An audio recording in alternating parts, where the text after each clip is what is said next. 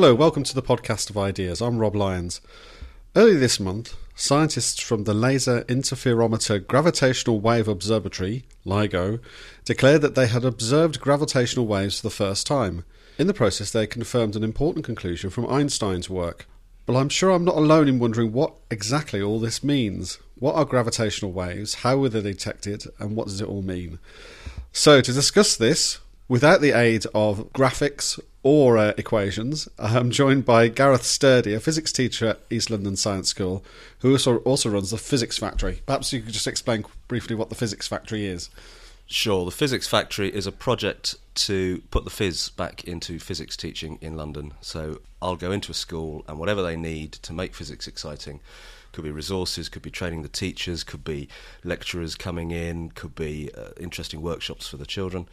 We'll lay it on and we'll make it happen.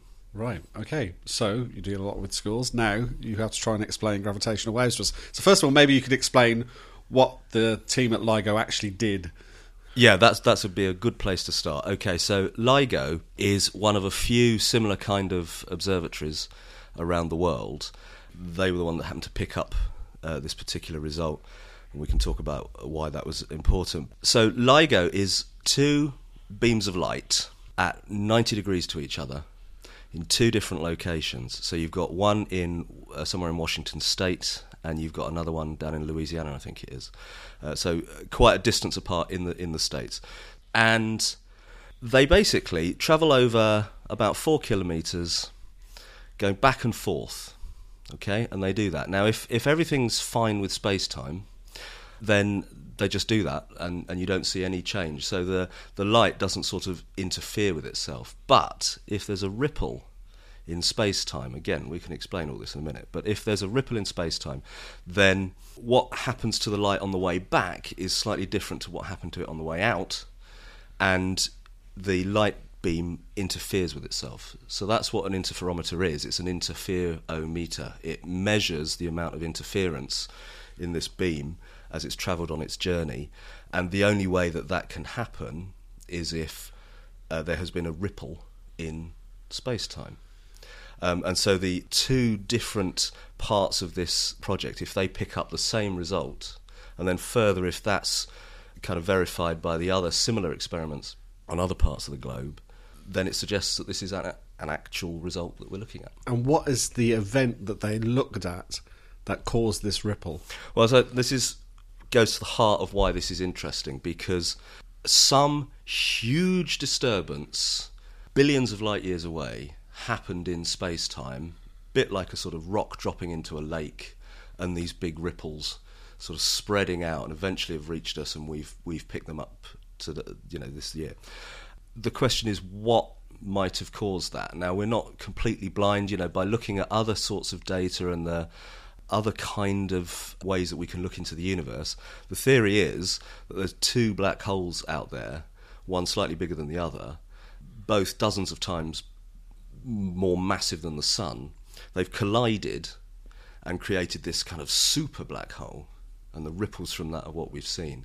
So, in a way, LIGO, the interferometer, kind of verifies the idea that these black holes are actually out there. So far, they've been postulated but certainly, what you can say is some massive, supermassive event has happened that's caused this, and our best theory is it's two colliding black holes.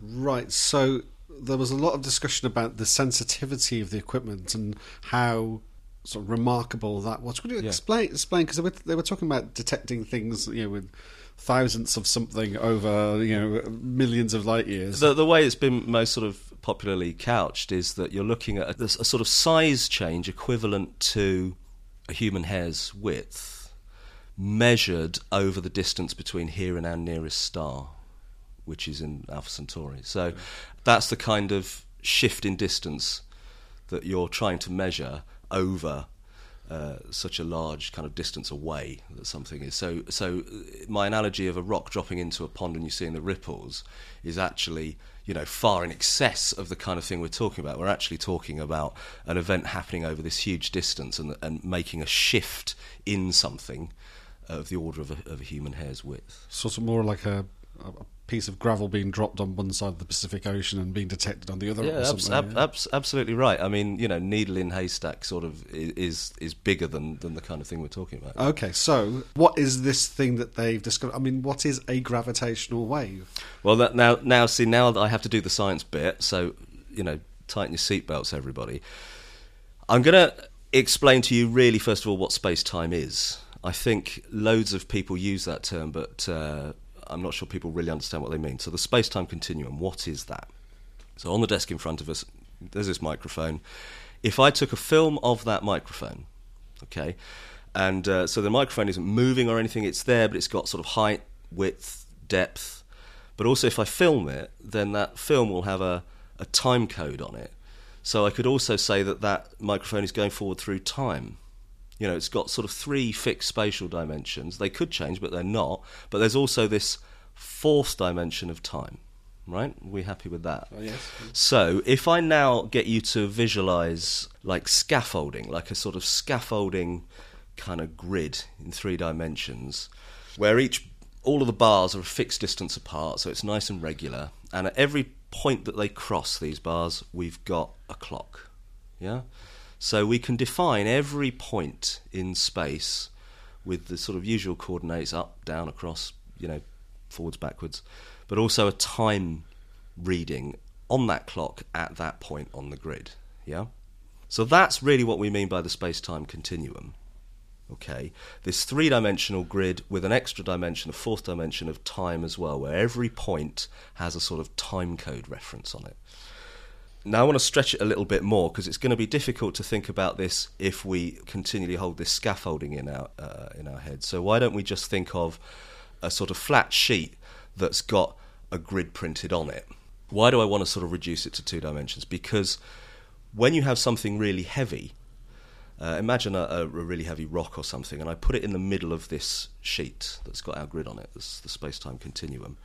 That heavy rock will sort of pull down that sheet and it'll, it'll stretch, so it'll form like a bowl shape. Yeah? Mm-hmm. So essentially, that's what mass does to the space time continuum. It makes it warped, a different shape. Now, depending on the kind of mass you've got, that warping might be really regular. It might be quite irregular. If you've got an odd shape, you might get, you know, loads of warping in one place and very little warping in another. But it bends space time. It bends that grid where we've got coordinates and clocks at each point. Now, if you take my analogy of the rock in the sheet and we sort of bounce that rock up and down, then we'll send ripples out through that space time continuum. And if we have equipment sensitive enough, we should be able to de- detect those ripples.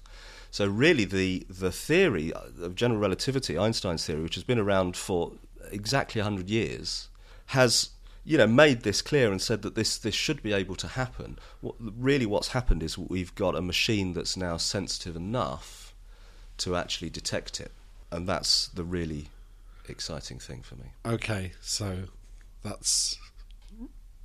But I kind of get that. But so so when we are distorting space time, when I put my huge rock into my pla- am I am I changing not just the coordinates of things in three dimensions, but am I changing the time that they're at as well? Yeah, you are. Or rather, things moving through that grid of space and time will then start to feel space and time slightly differently.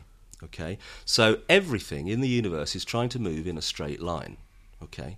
The, the reason things actually move in curves, like for example, the reason that the Earth is going around the Sun in an ellipse, is because the Sun has warped space time. So if I have my sheet with a rock in the middle, that's the space time continuum with a large mass in it.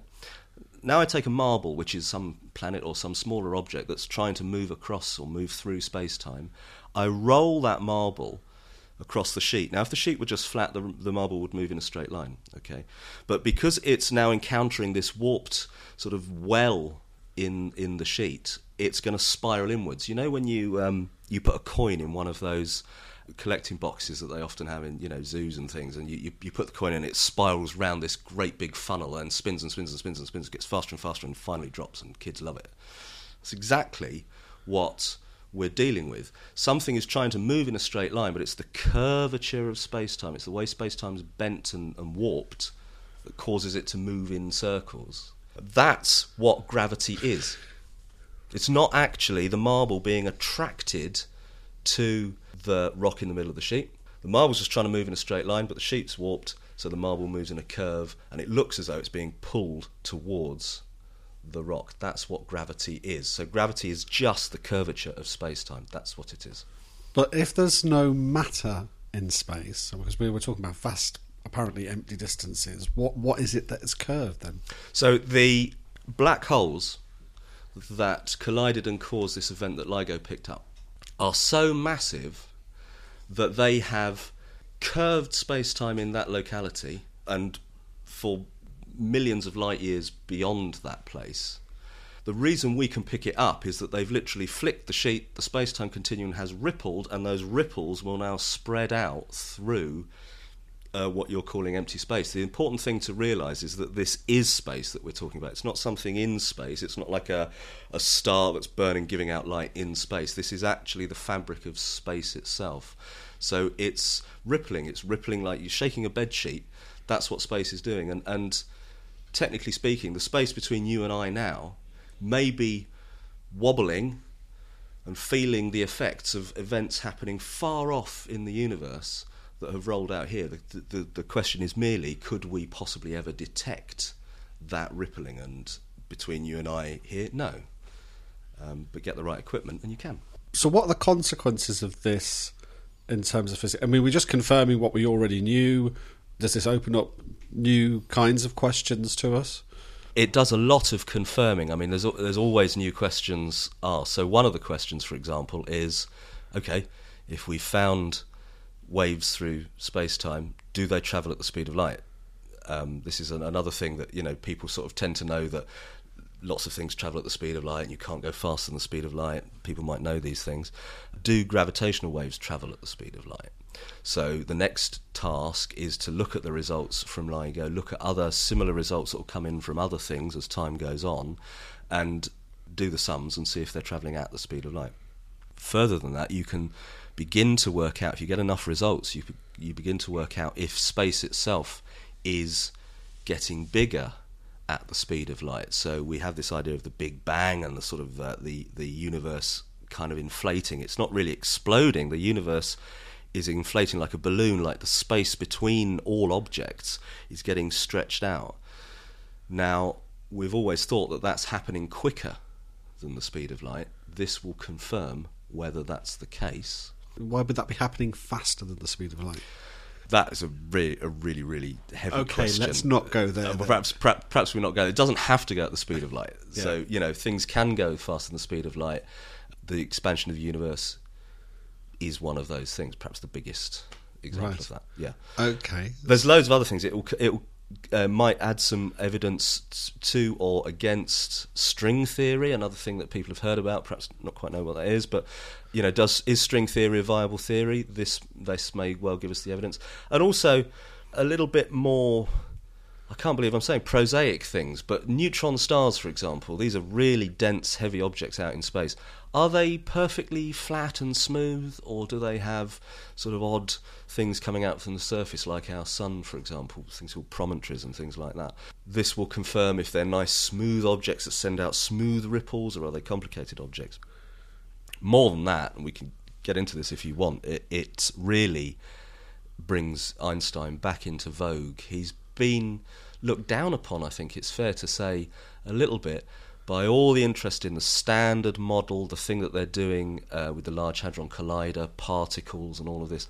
This puts the focus directly back on what I was talking about just now about the shape of space time. And maybe things in the universe are caused by the shape and the bending and the curving of space time rather than little particles colliding with each other like snooker balls, like, you know, Newton always envisaged, envisaged everything happening. So. Yeah, yes, that was I was going to go on to that. So yeah, we have. I mean, uh, yeah, uh, most people who sort of vaguely follow this thing will will probably know that there is a conflict between quantum theory, which is the bedrock of all the things that have been going on with the Large Hadron Collider, with the Higgs boson, and all that sort of stuff, and then Einstein's theory, and they both work, Yeah. But they contradict each other. Yeah. So, where are we at in terms of working out how these two things can be brought together, or is that still just No, this is really, really exciting because, yeah, you're right. So, general relativity, Einstein's theory, explains things on a very, very large scale big masses, huge distances, space time continuum, all that stuff. So, you can explain very large things and you can look at the Big Bang and how the universe might have formed and so on. And then when you want to get into what we're made of and what you know what actually everything's constituted of, then you have to resort to theories of the very very small and the tiny, and that's quantum mechanics, and that's what that's dealing with. Now at the Big Bang, both of those things meet because it's the ultimate, it's the the fabric of the universe, but it's also at a point, so it's tiny from which everything comes. So the Big Bang is kind of where the interest has been thus far because we can use the Large Hadron Collider to simulate some of the early conditions immediately after the Big Bang. So the particle boys, CERN and Fermilab and all these other places, are, are kind of getting a lot of the interest because they're trying to bring everything together in one grand unified theory. But the great thing about general relativity is that it's a sort of fly in the ointment it takes a completely different view and it says we should think about things as sculpting space time, not necessarily as the continual interaction of particles with particles. And with all the research that's been done at the Large Hadron Collider and so on, you could begin to forget that idea. You could say ultimately this will all come down to how particles are interacting.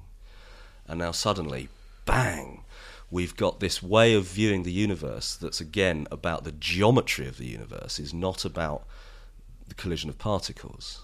I'm being very reductionist here. Yeah. I mean, you know, there's a lot of to to a layman looking at it. There's a lot of ways in which particle mechanics applies to what we're talking about in terms of the actual detection and how things interfere and, and so on. But very broad scale.